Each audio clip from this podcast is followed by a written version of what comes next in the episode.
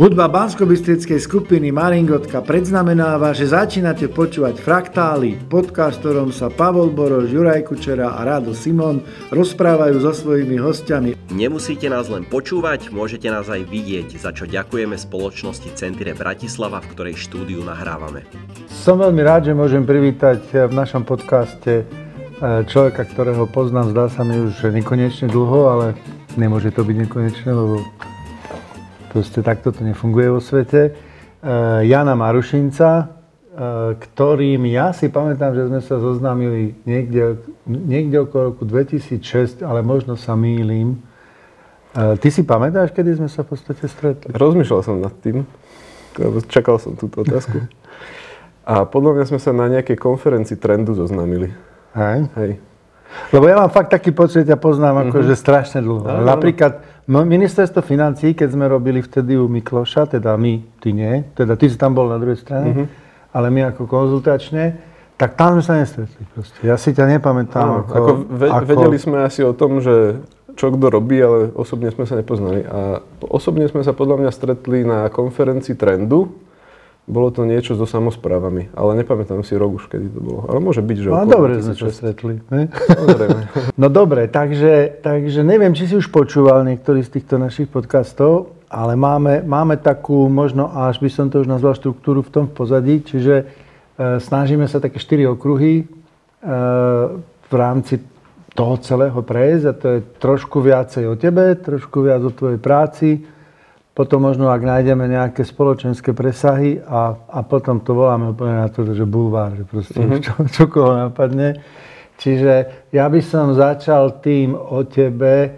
A poviem to tak, ako to cítim. Myslím si, a pred chvíľkou sme sa o tom bavili ako mimo záznam, myslím si, že patríš teda medzi niekoľko ľudí, ktorí zo Slovenska chodia pravidelne, alebo chodili a možno budú chodiť chodia pravidelne radiť vládam a ministerstvám do množstva štátov.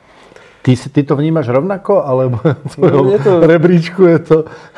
mne to nepríde nijak čudné, lebo v tom robím už relatívne dlho, ale zároveň sa necítim byť v tom nejaký výnimočný, lebo poznám relatívne dosť Slovákov, ktorí e, takýmto spôsobom fungujú v zahraničí. A niektorí teda tam aj dlhodobejšie žijú, aj že striedajú pozície a e, niektorí zostali žiť v zahraničí. Takže ne, nevnímam to, ako že by som bol nejaký ojedinelý. No dobré, ale milión vás nie je, lebo nás... No áno, nie je to až taký veľký počet, ale, ale nie je to ani málo zase. Čiže tých, tých ľudí, ktorí takto fungujú v zahraničí, je viac určite. OK, takže skúsme e, škola úplne taká veľmi originálna otázka. Mm-hmm. Teda, skončil si, predpokladám, ekonomickú univerzitu. Hej, hej, hej. Normálne Čo stojí za nejakú zmienku, okrem možno nejakých párty a tak, čo možno nechceš rozprávať?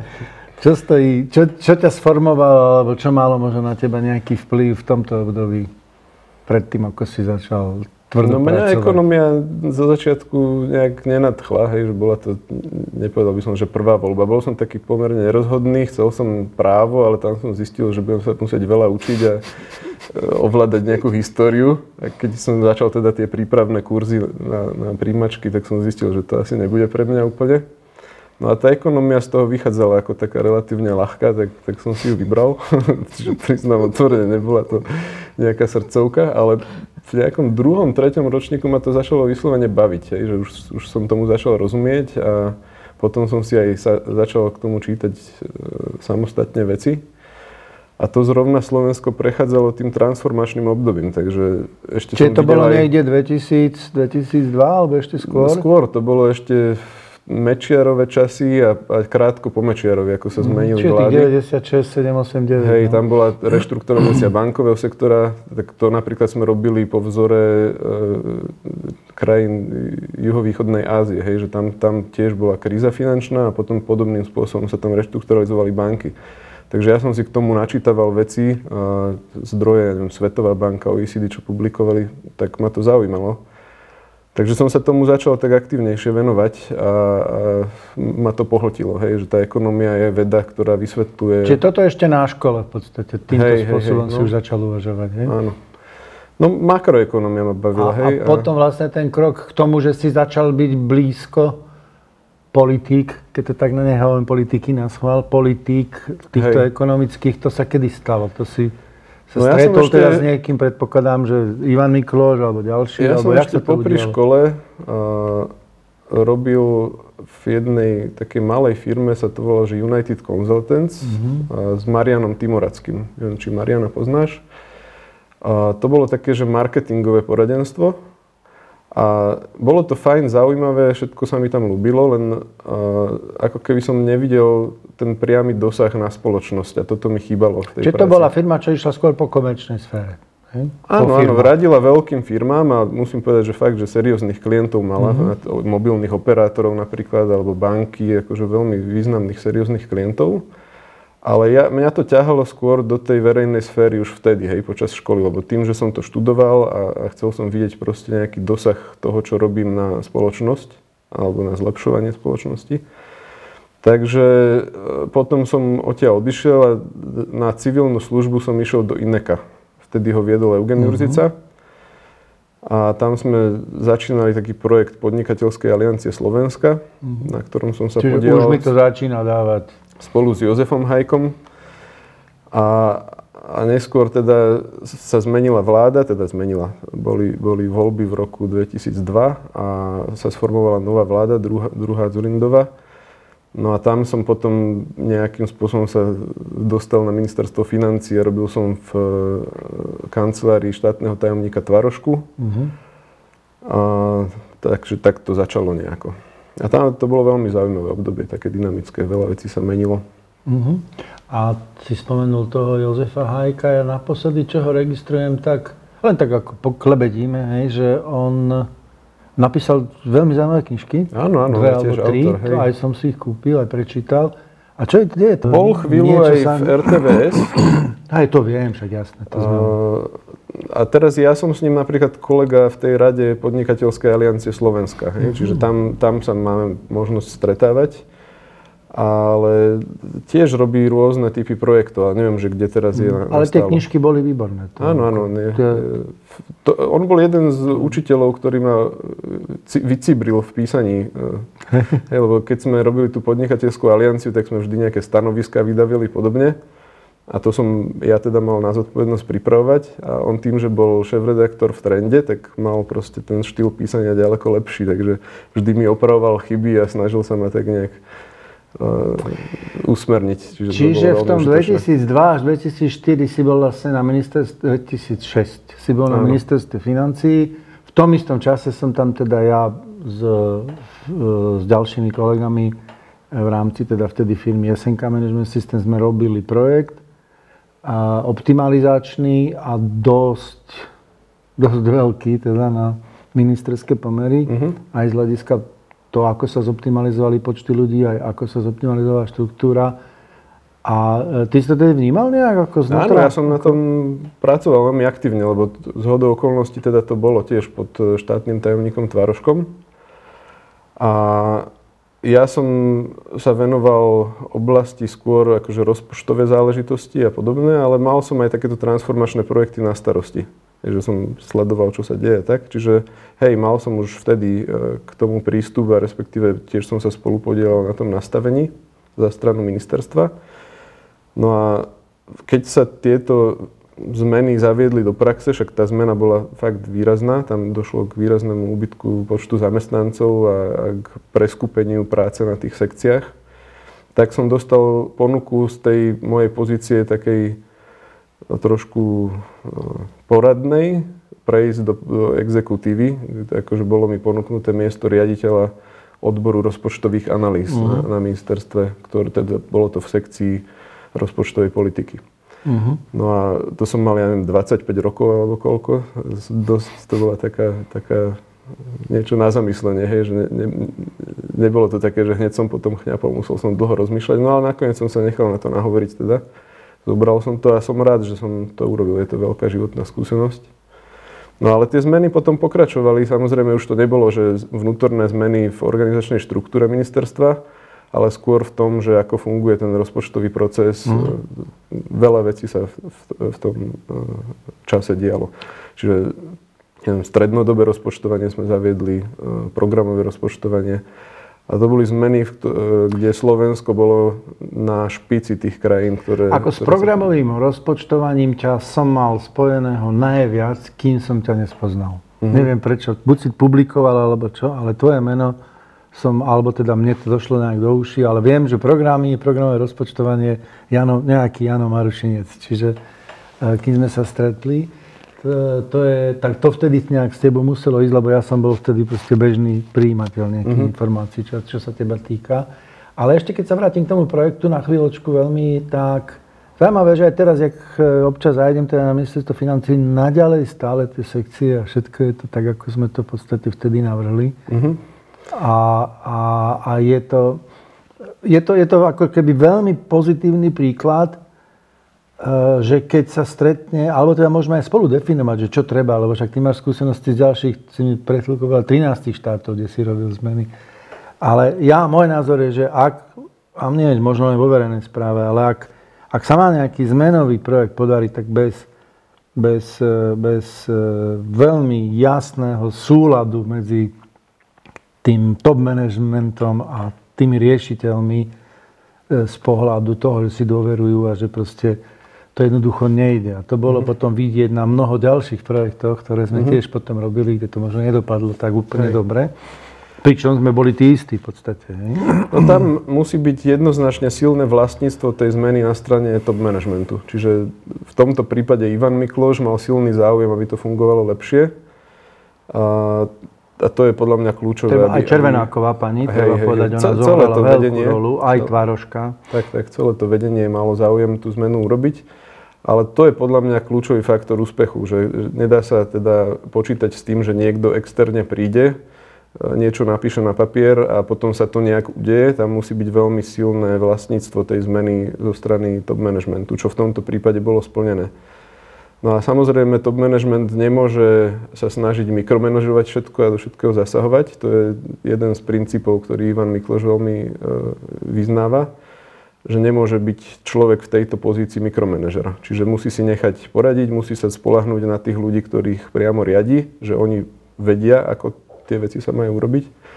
No a to je o tom, že mať nejaký úzky manažerský tím, ktorému človek verí a títo potom zavedú tie zmeny do praxe, čo sa v tomto prípade udialo. Mm. Čiže tam tieto dve podmienky boli splnené.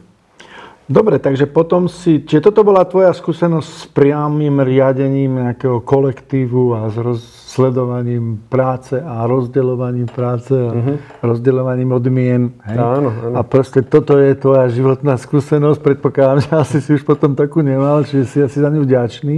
Uh, Či áno, ešte som, si mal vďačný. takú skúsenosť, takúto, mal takúto ešte. priamu manažerskú? Áno, ale je to v takých flexibilnejších Hej, už skôr takých projektov. Hen tam to bolo formalizovaná štruktúra, veľmi no, ministerstvo má, neviem, 500-600 ľudí a je to obrovský kolos, čiže tam aj tá, tá vnútorná e, nejaká kultúra funguje inak trošku. Čiže odvtedy mám skúsenosť už iba z takých menších organizácií, kde tiež mám... No a pozície. tam potom niekde v tom období, ak si tam skončí, boli voľby, no a u teba začala, nazvem to možno zle pre seba, možno aj pre ľudí, že nejaká tá odisea po tých rôznych štátoch uh-huh. a hlavných mestách. A keďže viem ako, ale bolo by dobre, keby ste možno povedala ľuďom, že ako to teda začalo v tom Azerbajdž- Azerbajdžane, myslím, že? hej. No, začal som už hovoriť o tom, že tie reformy, ktoré sme robili na ministerstve financí, boli v zásade e, ako dosť pokrokové na tú dobu. A boli sme jednou z prvých krajín toho východného bloku, ktorý sa začlenoval do EÚ, ktorá to urobila. Čiže to know-how, ktoré sa naakumulovalo u nás, bol po ňom dopyt aj v tých ostatných krajinách. No a tým pádom sa mi otvorili takéto príležitosti. A tá prvá vznikla tak, že Svetová banka robila nejaký projekt v Azerbajdžane a chceli poradiť tej vláde, že čo robiť s verejnými financiami, tak hľadali nejakého rečníka na konferenciu, teda nejakým spôsobom sa dostali ku mne. A ja som tam bol na nejaké 3 dní povedať im o tom, čo sa na Slovensku udialo a zrejme ich to zaujalo, takže potom ma Svetová banka angažovala, aby som tam robil aj dlhodobejšie poradenstvo. A celkovo z toho boli také 2-3 roky, čo som tam chodil. Nie nejak veľmi intenzívne, bolo to raz za čas na 2 alebo 3 týždne. A radil som im s tým, ako mm, reformovať ten ich rozpočtový proces, lebo sovietský model bol založený na tom, že makroekonomické prognózy robilo ministerstvo ekonomiky, rozpočet robilo ministerstvo financií, ale investičné plánovanie, teda investičnú časť rozpočtu zase robilo ministerstvo mm-hmm. ekonomiky. Že tam to bolo dosť komplikované z tohto pohľadu. Dobre, takže no, ale mal si 27, 28 vtedy, ak dobre počítam. Hej. V pohode? To bolo, keď si tam no, prišiel a mudro, mudroval si v Azerbajdžane. Taký dobrodružnejší človek, nie? Ale myslím, tí, tí príjimatelia, pozerám len preto na hodinky, že sa dohodli, že bude prestávka. Hej, hej, hej. No, áno, akože z tohto pohľadu... Nepozerali z tohto na teba pohľadu, cez prsty, že čo? Ale na, na to som už bol zvyknutý, lebo aj keď sme robili na Slovenskom ministerstve financí, že vtedy bola taká hláška, že kinder management, lebo veľa e, ľudí na kľúčových pozíciách vtedy bolo do 30 rokov. A keď chodili, povedzme, ratingové agentúry, takí tí starší páni, si sadnúť a porozprávať sa a oproti ním sa postavil line-up ľudí, ktorí mali 25, tak to bolo čudné. Ale zvykli sme si na to, že v takom prípade treba iba svojou kompetentnosťou preukázať teda znalosť veci. No a to sa dialo aj v týchto zahraničných konzultáciách pre mňa, že keď e, človek vie, o čom rozpráva a evidentne teda je v téme doma, tak e, ten vek nie je prekažkou. A u teba čo, ruština nebol problém napríklad, keď to zoberiem? No bol, bol, bol. To, Časom som si zvykol na to, lebo chodil som veľa aj po krajinách bývalého sovietského bloku, kde tým komunikačným jazykom bola ruština, tak som sa musel naučiť a keď som pôsobil v roku 2010 plus minus v Moldavsku, tak tam som robil aj dlhodobo, čiže som si zvykol už aj na meetingy v ruštine, že nejak ten jazyk ovládam, ale nie je to v takej miere, aby som bol komfortný rozprávať ním celý deň. Čiže nejaké stretnutia som dokázal v ruštine mať, ale... Dobre, takže priateľa, počúvate podcast Fraktály. Našim hostom je Jan Marušenec, ja sa volám Pavel Boroš. A dobre robíte, keď nás počúvate, pretože v tejto chvíli hovoríme o Moldavsku, o jeho Odiseji, jak chodil po jednotlivých štátoch. Nie, nebojte sa, nepôjdeme do každého štátu, ale to Moldavsko sa predsa len musím ešte trošku pristaviť, pretože včera, neviem, či registruješ, vyhral nejaký šerif Tiraspol, dobre som to povedal, šerif Tiraspol vyhral, prehal Madrid a to ti je nejaké mesto v tom, tom, v, tom, v tej časti Moldavska, ktorá patrí Rusku. Áno, toto Podnestersko. No. Podnestersko. A oni vyhrali včera v Real Madrid e, Ligu majstrov a je z toho, teraz som to čítal, uh-huh. je z toho neskutočná udalosť Uh-huh. Takže v tom dúfam nemáš prsty, že si naučil Nemám, nie, nie. šerif. Tam, tam som ani nebol v Podnestersku, lebo ja som robil pre moldavskú vládu a bolo to vyhodnotené ako nebezpečné, že by som teda išiel do, tej, do toho Podnesterska. Že nemal by som. Uh-huh. viem, že aj ministri vlády nechodili tam, lebo sa to nedalo. Takže, takže nebol som tam, ale lutujem to, lebo v Tiraspole z okolností vraj je veľ, veľmi dobrý koňak a v Moldavsku je nejaká pivnica, kde sa chodí autobusom vo Vinári. Áno, je to pravda, hej. To tam, je nedaleko... Tam si určite bol, predpokladám. Hej, nedaleko Kišneva, hlavného mesta. A ono to vzniklo nie kvôli vínu, ale, ale ťažili vlastne kameň pieskovec, z ktorého mm-hmm. je to mesto urobené. A tak kopali tam tie veľké tunely. A teraz sa tam skladuje víno. Čiže to nebolo primárne kvôli vínu, ale, ale je to veľmi dobré na skladovanie toho vína. Mm-hmm. No ja mám teraz kolegu a môžem už povedať asi, že aj kamaráta, priateľa, e, Mišo Machala z Popradu a on má manželku z Moldavska, takže hovoril nám tam niektoré, hovoril nám teda nejaké reálie a nechcem teraz hovoriť o tom, že to tam je nejak, že, že, že je to horšia životná úroveň, tak ale, ale ten neuveriteľný vraj masívny odchod Áno. celej generácie v podstate. Že no, to je, je to, to najchudobnejšia krajina Európy, hej? Čiže z tohto pohľadu naozaj tým ľuďom sa tam nežije ľahko. E, samozrejme, keď človek má peniaze, tak, tak sa tam dá žiť fajn, ale bežná populácia prežíva zo dňa na deň, dá sa povedať. Keď som tam ja prišiel v nejakom roku 2009, tak e, zrovna to bola taká výraznejšia zmena vlády tiež. Ja som tam vlastne prežil také podobné obdobie, ako tuto na Slovensku bolo za tej druhej, alebo prvej a druhej Zurindovej vlády čo som teda mimoriadne šťastný, lebo ja som si to vlastne takýmto spôsobom prežil až dvakrát, takéto výrazné zmeny vo verejnom sektore. No a robili sa tam tiež podobné, e, dosť e, zásadné reformné zmeny, takže to tiež nedopadávalo na tých ľudí ľahko, lebo tam došlo k deregulácii cien napríklad energií. Samozrejme, ako krajina závislá na ruskom plyne, keď sa ešte zvihli ceny, tak, tak to nebolo ľahké. No a veľká časť populácie tam žije na vidieku, živí sa polnohospodárstvom, takže to sú takí akože samostatne hospodariaci rolníci. Tých sa to možno až tak nedotklo, ale tí ľudia, čo žijú v mestách, tak to mali ťažké ktorí teda boli závislí od, od tých ústredných mm-hmm. dodávok plynu a, a tepla napríklad. A keď porovnáš, viem, že tá otázka je proste nie je úplne korektná, ale keď porovnáš e, Slovensko z tohto pohľadu, napadlo ma to, preto sa ťa spýtať, že vlastne u nás tiež sa niekedy narieka aj vo mhm. verejnom priestore, že veľa ľudí odchádza. Mm-hmm. Ale, ale asi to zďaleka nemá moldovský rozmer. A podobne je to asi aj v iných oblastiach života. Mm-hmm keď porovnáš teda tú slovenskú realitu a hovorím najmä o tom uhle pohľadu cez verejnú a štátnu správu, hej, mm. že, uh, s tými štátmi, kde si predsa len pobudol dlhšie, lebo asi kde si bol týždeň, tak si nemôžeš povedať, tak, tak ako to vnímaš? Že je to, lebo dosť často sa bičujeme, že bičujeme sa, bičujeme sa oprávnenie, alebo proste... No ono je to vec perspektívy, hej, že ja tým, že som robil hlavne v krajinách e, západného Balkánu a tohto postsovietského bloku, tak to sú všetko do istej miery zaostalejšie krajiny ako Slovensko, hej, čo sa týka ekonomického rozvoja, čo sa týka budovania inštitúcií toho právneho štátu, e, fungovania e, verejného sektora. Takže z môjho pohľadu na Slovensku sa nemáme až tak zle. Hej. Keby som chodil do západných krajín a, a teda poznal tie reálie z fungovania verejného sektora tam, akože dôverne, tak možno, že by mi Slovensko prišlo zaostále. Konec koncov, keď som ešte robil na ministerstve a chodili sme na stretnutia OECD, kde teda boli tam naozaj tie najvyspelejšie krajiny, tak tam som si často pripadal ako taký chudobný príbuzný a to, čo sa tam diskutovalo, tak na Slovensku bolo sci-fi hej, vo, vo veľa e, oblastiach. A, takže máme určite čo dobiehať, ale keď sa to zoberie z takej globálnejšej perspektívy, tak sú krajiny, ktoré sú na tom ďaleko horšie a je to proste proces, nedá sa to nejako urychliť. Tak ako si hovoril, že tie zmeny vlády prichádzajú raz za čas také zásadnejšie a potom sa menia veci iným smerom, na to si proste musíme zvyknúť, že to tak ešte nejakú chvíľu bude. Hovorilo sa, že jednu generáciu to bude trvať, tak evidentne to bude trvať možno dlhšie, nejaké dve, tri generácie.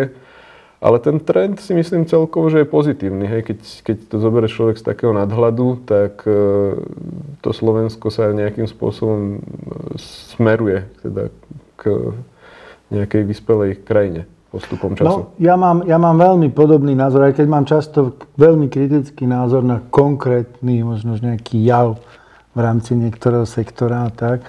Ale, ale celkovo si, keď porovnáme, ja neviem, ja si už pamätám teda aj 90. roky, uh-huh. začiatok aj, e, tak, tak proste je to, je to evidentný pokrok. Hej? Čiže je fakt ale, že tie rozdiely a to som ešte asi nejak verejne nepovedal, ale tie rozdiely vnímam napríklad aj v, tých, v tom, že, že všetky tie inštitúcie na Slovensku, e, ministerstva teraz myslím najmä, oni, oni proste okrem pár, ktoré z tej federácie nejak prešli, myslím, že boli nejak na ministerstve financí z uh-huh. okolností, bol nejaký, boli útvary, ktoré nejak hej. logicky prešli. Ale gro tých ministerstiev ako keby na novo vzniklo. Hej? A ja som si tak naplno uvedomil, keď som, lebo mal som šťastie, že robil som ministerstvo obrany dlho, tu na mhm. Slovensku. A z tej referencie vlastne sme získali projekt aj v Českom ministerstve obrany. No a to ti bol rozdiel, to bol kultúrny šok, lebo tu boli, a teraz to nehovorím za to, že mám niečo proti starým ľuďom, ja už som tiež za chvíľku starý mm. človek, ale tu boli proste v tých funkciách, tých pozíciách, a to aj na, na všade, boli mladí ľudia, mm a tam tým, že to má vlastne tú kontinuitu, to, že to išlo vlastne ešte od Rakúska, Uhorska, či sa nám to páči alebo nie, tak tam tie, tie za prvé boli oveľa starší tí, tí, tí či už manažéri alebo proste tie, tie štruktúry, ale aj to rozhodovanie a celé to u nás, to, bolo to vždycky oveľa dynamickejšie no. a až tedy som si to uvedomil. Čiže no, vnímaš toto, alebo vnímam, myslíš, že je to úplne mimo čo hovorí? Nie, nie, je to, je to tak. Vo veľa situáciách sa Slovensku podarilo tú Českú republiku predbehnúť práve kvôli tomu, že my sme tu nemali stabilné tie inštitúcie, ale tie inštitúcie vznikali od začiatku alebo sa zásadným spôsobom reformovali a tým pádom sme boli schopní rýchlejšie napredovať v niektorých veciach. Ono krásnym príkladom tohto sú pobaltské štáty. Ja tam mám nejakých kolegov, kamarátov a keď som sa s nimi bavil na tých rôznych projektoch, ako sme spolu robili o tom, že ako to funguje u nich doma, tak mi povedali, že najzásadnejšia zmena, čo ich verejný sektor zažil, bola v tých 90. rokoch. Tam sa totiž prijal úzus, že vo verejnej správe môžu iba ľudia robiť, ktorí vedia anglicky, respektíve zahraničné jazyky. No a tým pádom ako keby sa vyradila celá generácia ľudí z možností pracovať pre ten verejný sektor. A na druhej strane sa to prejavilo v tom, že strašne veľa mladých ľudí tam začalo robiť a tým pádom aj to napredovanie e, akože je iné. Hej? Tak tento vplyv vidíme aj na Slovensku. A áno, je to tak, že keď sa niečo buduje od začiatku, tak človek sa učí z chyb druhých radšej a vie preskakovať niektoré fázy vývojové, ktoré v no, iných no, Ja si nemyslím a nechcem byť sudca, že povedať, že čo je lepšie alebo horšie, len som upozornil na taký výrazný jav, lebo keď si povedal, že porovnať, keď porovnáme Balkán s nami a nás so Západom, tým nechcem stotožniť Západ s Českom, ale proste České inštitúcie sú tradičné v porovnaní s nami no. a majú skôr bližšie k rakúskym, nemeckým alebo už Tak ale zase ja som zažil aj opačný extrém, keď sme v Kosove uh, nastavovali systém fungovania vlády, keď Kosovci vlastne preberali ako keby zodpovednosť za svoju krajinu uh, od, od UN. A to teda bolo, že budovanie štátu na zelenej lúke. Hej, tam to sa nedá so Slovenskom nejakým spôsobom porovnať. U nás predsa len ten rešpekt k formálnym pravidlám, to, že niečo je na papieri, tak e, do veľkej miery to naozaj je dodržiavané a platí to. V tom Kosove mali jedny z najlepších zákonov a dokonca v dvojjazyčnej mutácii, že ich v troj, pardon, srbský, kosovský a, a ešte anglický ale bolo to vplyvom toho, že im tie zákony robili zahraniční poradcovia, ale tá realita sa nedod- v realite sa nedodržiavali tie zákony. Čiže tam ako ten form, formálne pravidlá boli veľmi dobré, ale to, ako fungovala tá spoločnosť, bolo niečo úplne odlišné. Takže u nás našťastie tá kultúra dodržiavania pravidiel bola hlboko vžitá. Hej. Čiže u nás aj tým, že, že sa omladil ten verejný sektor do veľkej miery a to, ten proces ináč je viditeľný aj teraz, tak nás to posunulo vpred, ale ten rešpekt k pravidlám je iný ako v krajinách, kde, kde to menej funguje. Mm-hmm. Tam je ďalšia zaujímavá vec, čo ma napadla a vidíš, no pri tebe ma napadajú len také témy, ktoré za normálnych okolností možno by som neventiloval, ale, ale si zober, že ako sú tie reformné vlny. Hej? Čiže zle sa mi, ne, alebo ťažko sa mi stotožňuje s tým, že jedni sú čierni, druhí sú bieli. Z toho som už vyrastol. Proste, že mm-hmm. všetko, čo robila Zurindová vláda je dobré a všetko, čo robili henty je zlé. A tak, OK, to sa dá tak nejakú dobu, ale, ale proste život ide ďalej a vidíme, že ľudia sú rôzni a, jedno s druhým? No, okay, ono to no. záleží, že či tie reformy sa robia vo veľkom alebo v malom, lebo v malom sa vždy niečo dá urobiť. Napríklad e, robil som v Uzbekistane, e, veľmi krátka intervencia, ale bolo to zamerané na vzdelávanie e, manažerov stredného manažmentu na ministerstve financí.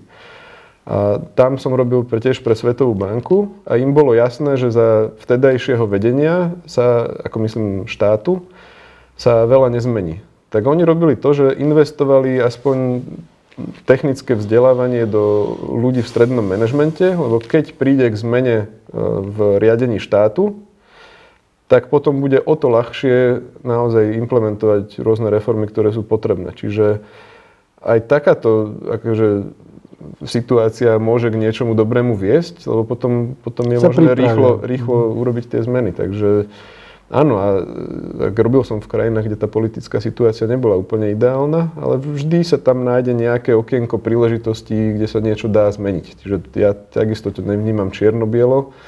A politická reprezentácia je proste vždy taká, ako si voliči zvolia. A v rámci možného, hej, treba robiť. Čiže robiť nejaké no, to zmeny v rámci možného ktoré... je veľmi dôležité zdôrazniť, no, no, pretože pretože čas nám beží a my kým budeme čakať na nejakú ideálnu konštaláciu hviezd, keď ideálni politici budú mať ideálnych ministrov a, tí, a tá budú ministri a, a my budeme zrobiť ideálne reformy a zrazu zistíme, že máme 70. Hej? Či, či my sa už poznáme pomaly 20 rokov, jak ten čas letí a, a jednoducho kebyže, kebyže to bereme tak čierno-biele, tak vlastne nerobíš, pretože len za to, že ideologicky proste a to, to asi nie je cesta. Ale toto sú poznania, ktoré, ku ktorým treba dojsť časom a tým nechcem ako mladým brať ilúzie, mm. aby, aby, aby šli do bezľavo do niektorých vecí. Takže mm. neberem to ako starý. Nechcem, aby to vyznelo, že dvaja starší. Ja sa ešte vrátim k tej téme, čo si načal ohľadom Moldavska a toho exodu mladej populácie. Lebo tam naozaj e,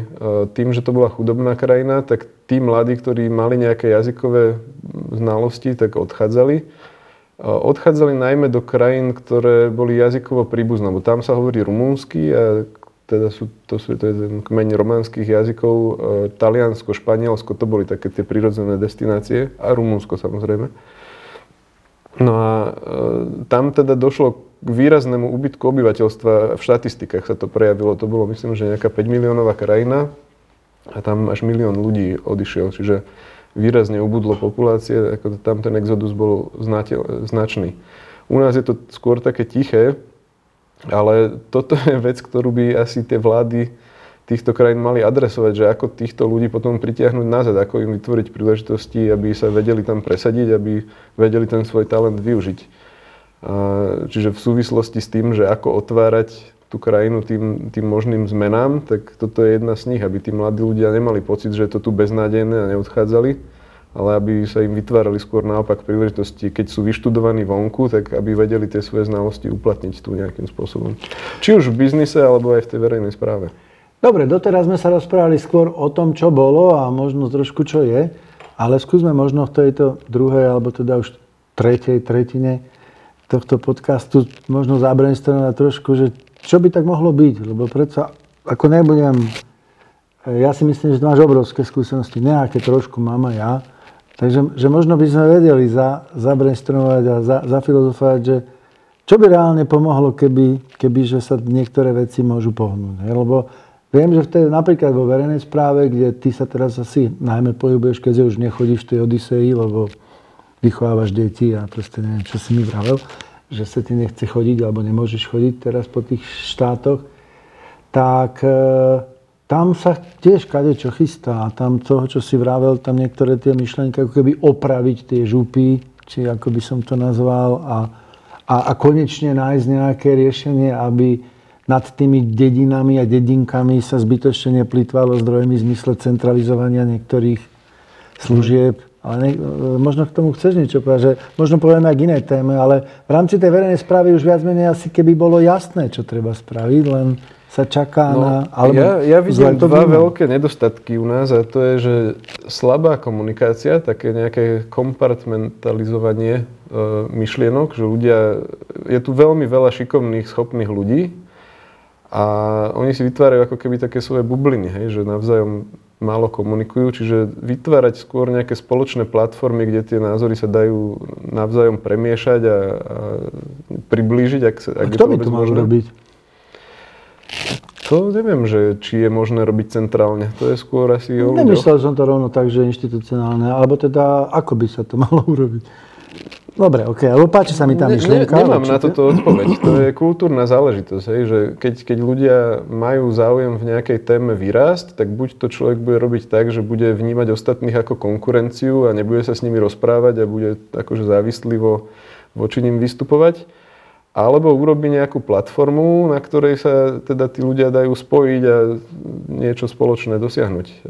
Len u nás tá názorová vyhranenosť bohužiaľ v spoločnosti je tak silná, že tie platformy ako keby nevznikali. V biznise mám pocit z toho, že tam to skôr vzniká ako v oblasti tejto verejnej správy a politiky. Čiže to je, to je jedna vec, taká nejaká názorová vyhranenosť. A, a za druhé, čo mi chýba na Slovensku je taký strategickejší prístup e, k implementácii vecí. Že my často ideme z jedného extrému do druhého extrému a to, to teda aj sa týka výmeny povedzme tých politických garnitúr a podobne. Ale v tomto Nemci sú dobrí, alebo Rakúšania. Oni majú jednoducho dlhodobú stratégiu, ktorú bez ohľadu na, na tie názorové zmeny v spoločnosti, však samozrejme vždy sa dá nejako upravovať, ale tú stratégiu pre krajinu dodržiavajú. A teraz nehovorím, že treba vytvoriť nejakú komplexnú víziu spoločnosti, ako má vyzerať za 50 rokov, to sa asi nedá, ale minimálne v tých kľúčových sektoroch by mala fungovať nejaká stratégia, nejaký akčný plán a ten by sa mal dodržiavať. Čiže prvá je tá komunikácia, aby fungovala výmena názorov a hľadanie tých spoločných nejakých východisk. A druhá je ten strategický prístup, aby, aby jednoducho ľudia... Strategický prístup, teraz si vlastne povedal to, čo som ja vravel, čo som ja chcel povedať tým, keď som vravel, že do budúcna nejaké... Tie... Áno, áno. OK, dobre. No, aby, sme, aby sme nechodili chaoticky, lebo teraz často je to tak, že dva kroky vpred a jeden vzad.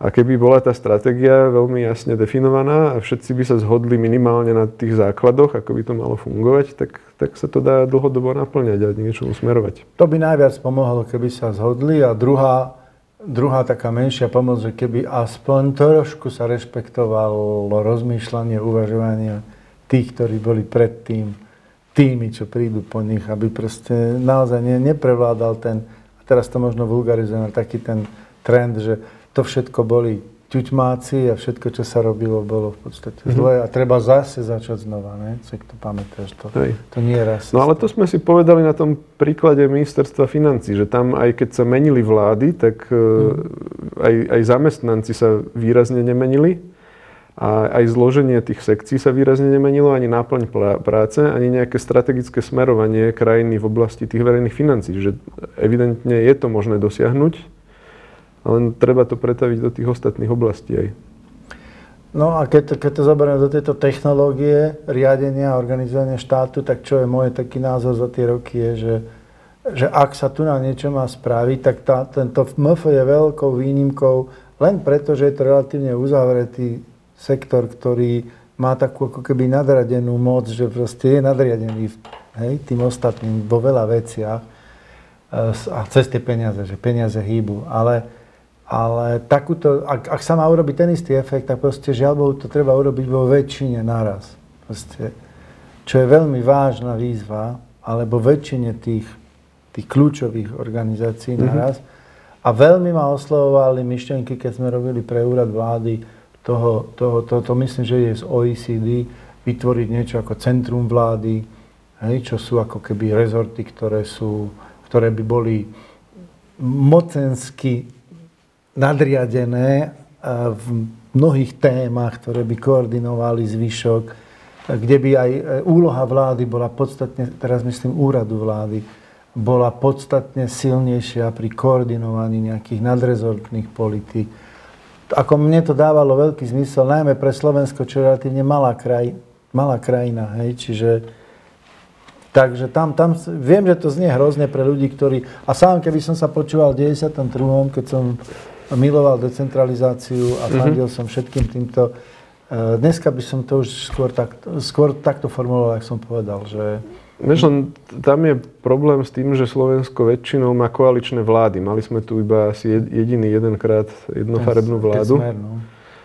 A tie koaličné vlády sa inak manažujú a tým, že sú tie rezorty takto po, po tých koaličných stranách rozdelené, tak je ťažko mať alebo vytvoriť takýto systém centrálnej koordinácie a riadenia.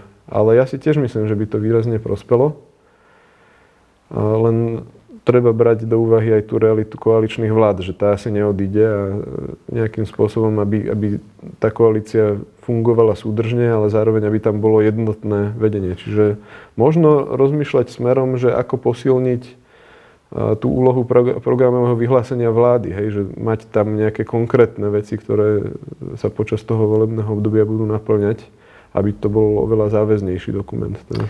Ale dobre hovoríš, ja si myslím, že ja si myslím, že ten rezortizmus ako taký, nazvime to zjednodušene, rezortizmus, vieme čo my vieme proste. Moc nad rezortom, 4 roky a hotovo. Rezortizmus e, je, je proste pliagou, ktorá, ktorá bráni mnohým dobrým myšlienkám, mm-hmm. všetci to vieme a toto, čo si povedal, tak tým sa to väčšinou ospravedlní, že koaličné vlády, mm-hmm. ale, ale teraz chcem trošku premostiť na to, čo sme sa predtým rozprávali, že toto chce možno tú diskusiu tých odborníkov alebo ľudí áno, naprieč. Áno. Aby sa Ale... proste zhodla nejaká sťaby 5 ľudí, ktorí napíšu manifest, ako takedy napísali tí Kýža spol teda a, a Filko eh, ohľadom tohto uha, hm, hodnota za peniaze.